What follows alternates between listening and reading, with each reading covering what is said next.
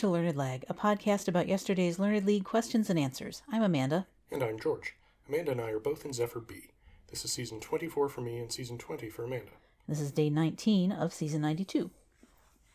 Question one uh, asks us, uh, you know, or rather tells us what's in wasabi. I'm sorry, there's not much to work with or extrapolate here. Go ahead. Yeah, Japanese horseradish. Yeah, That's what it is. pretty much. It's wasabi. If it's a food question that you get without a second thought, Yeah. then it's a pretty easy food question. Yep. And yeah, I didn't I didn't consider any other possibilities here. Nope. Um I I don't know what the Japanese name would be for like the shaved pickled ginger that they put on the side of sushi. I've always just heard it called pickled ginger, but I'm sure there's a way to say that in Japanese. Anyway, um yeah, this I knew this was wasabi as well. Yeah. Question two asks us what does the uh, government office formerly known as the General Accounting Office, now what is it now known as?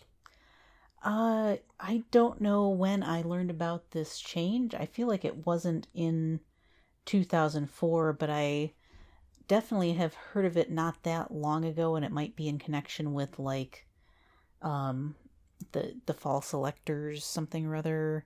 Mhm. Um, and and so I, I had read, and I think I pr- perhaps made note of it because I knew it used to be the General Accounting Office, that it had changed to the Government Accountability Office. Um, and so that's really that came to mind pretty readily for me. Um, and so I went ahead and put that down.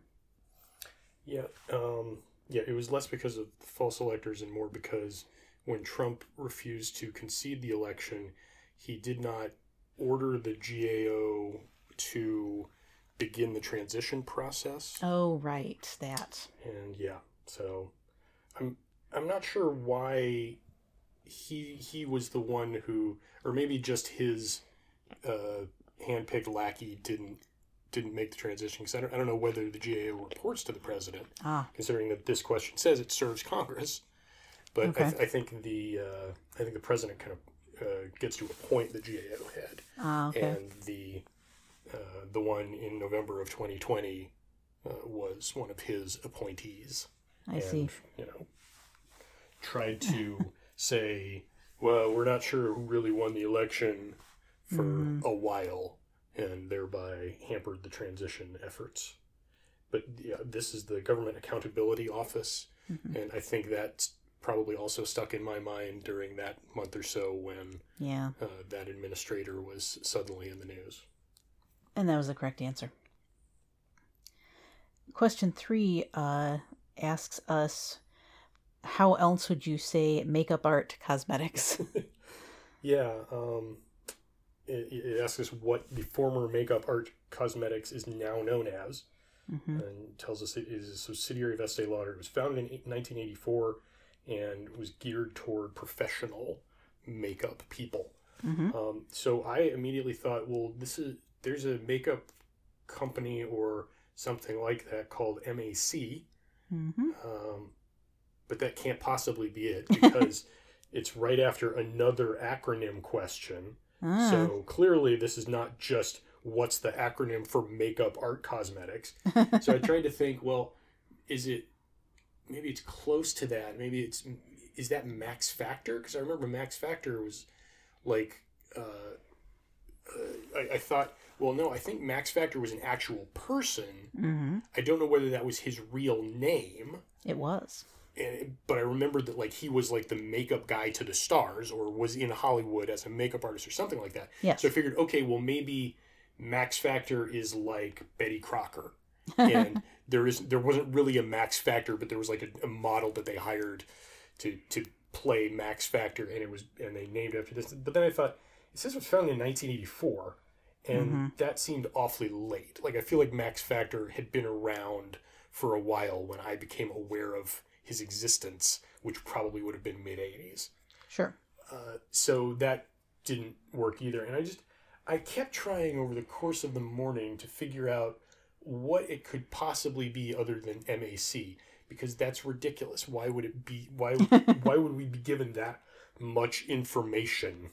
Hmm but uh, with no other, with, with nothing else. I, I, tried to think of all the cosmetic company or brands or lines or whatever I could, and they all just bounced off of no. This none of these have anything to do with any part of this question Yeah.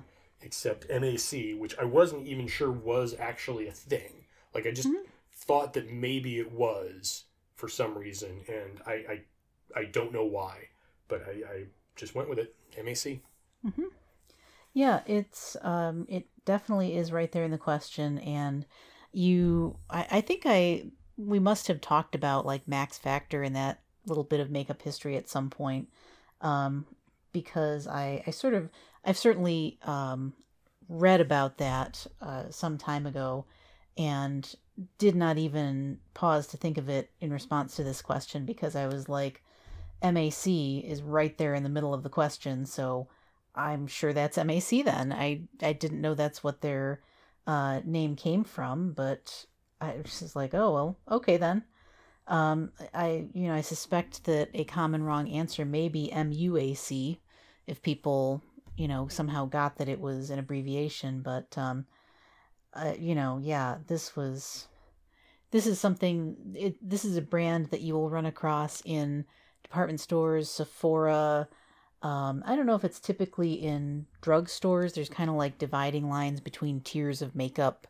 Um, as far as you know, some things are really high end, and then there's kind of like your NARS and your MAC and a few others that you would find in in a nice mall department store, but maybe not the absolute fanciest, like not at- you know maybe not Saks or something. Um, and then you have like th- that kind of drugstore tier that is you know you might find in CVS or a grocery store or that kind of thing.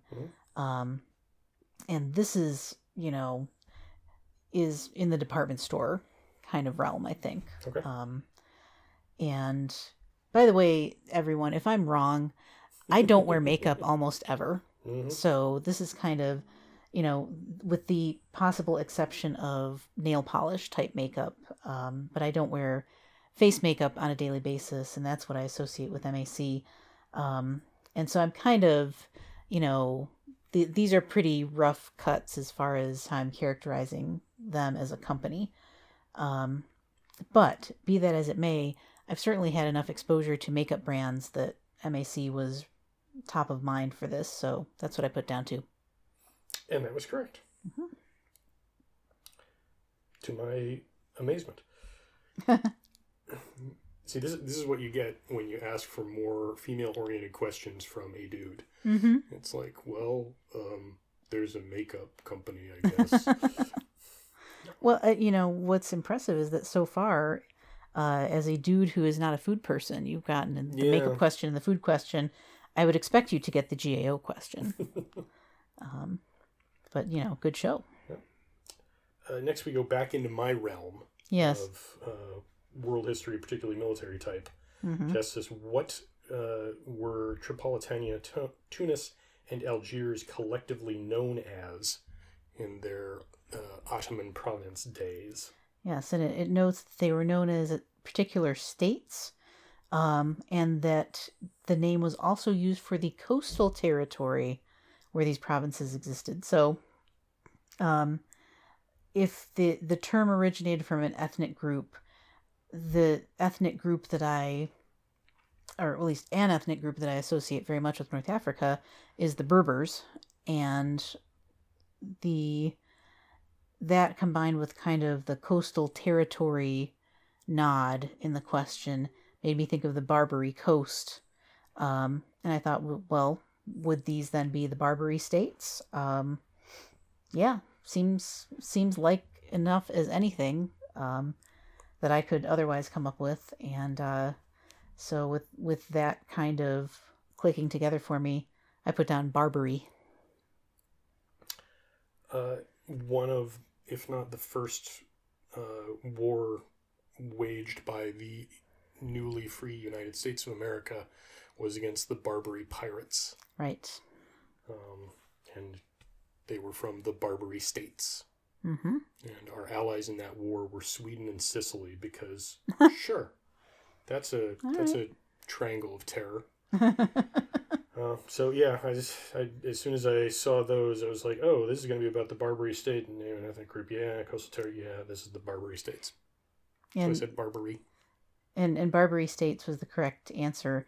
I'm not sure why states was included in the correct answer, given that it's in quotes in the question. He does that a lot. But yeah, I mean, you know, that's the phrase, I guess. Mhm. I'm sure Barbary will be counted as correct.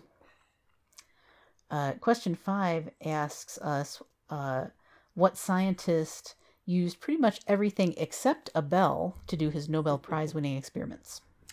Uh, and uh, the bell was part of the familiar story. hmm Uh, and this, of course, immediately uh, made me think of Pavlov hmm ringing the bell and making the dog drool. Yep. Um, and I, I guess it wasn't actually that.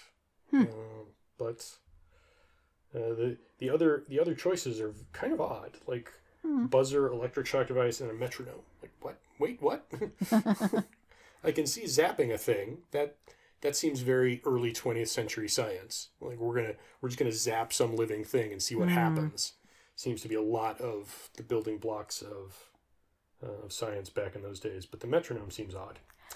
You know, what I'm picturing for it, and I had the very same thought process and thought this has got to be Pavlov and his experiment with the dog, is perhaps the dog drools when you set the metronome going for a while and then stops when the metronome stops. Like kind of a showing like a, a time uh, uh, timed version of the experiment versus, you know, bell rings versus not. I don't know. Okay. Um, yeah, but I, I haven't read in more detail. That's me speculating there. Um, but yeah, I was I was pretty sure this was Pavlov, and if it wasn't, then I I'm at a loss. Yep, and it was Ivan Pavlov. I don't think I could have given you his first name if you gave me a dozen tries. No, I probably would have gone with like Paul, which is what the last Mm, name derives from. Yeah. Question six asks us for a massively influential electro-funk and hip-hop song with a very familiar bass line, which has been sampled a lot.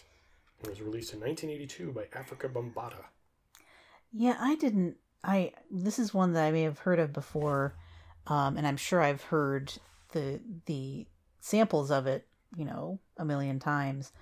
Um, but it's it. This is a great little, you know, nugget of of hip hop and rap history that I just don't have nailed down. Um, I ended up going with boombastic because that word popped into my head, and I was like, I'm pretty sure there's a rap or hip hop album that's named that. I thought maybe it was named that in tribute to, um, you know, this particular song and its influence on rap and hip hop. So I put down boombastic. You know, maybe one of our um, tips, or I, I'm not sure it's a rule, but like if you find yourself working really hard to rationalize your answer, then if you don't already know that it's probably not right, you know, maybe reconsider and, and take a step back or something. Um, but I was not going to get this one in particular in in a million years, so um, I just put down put down something to put down something. Fair.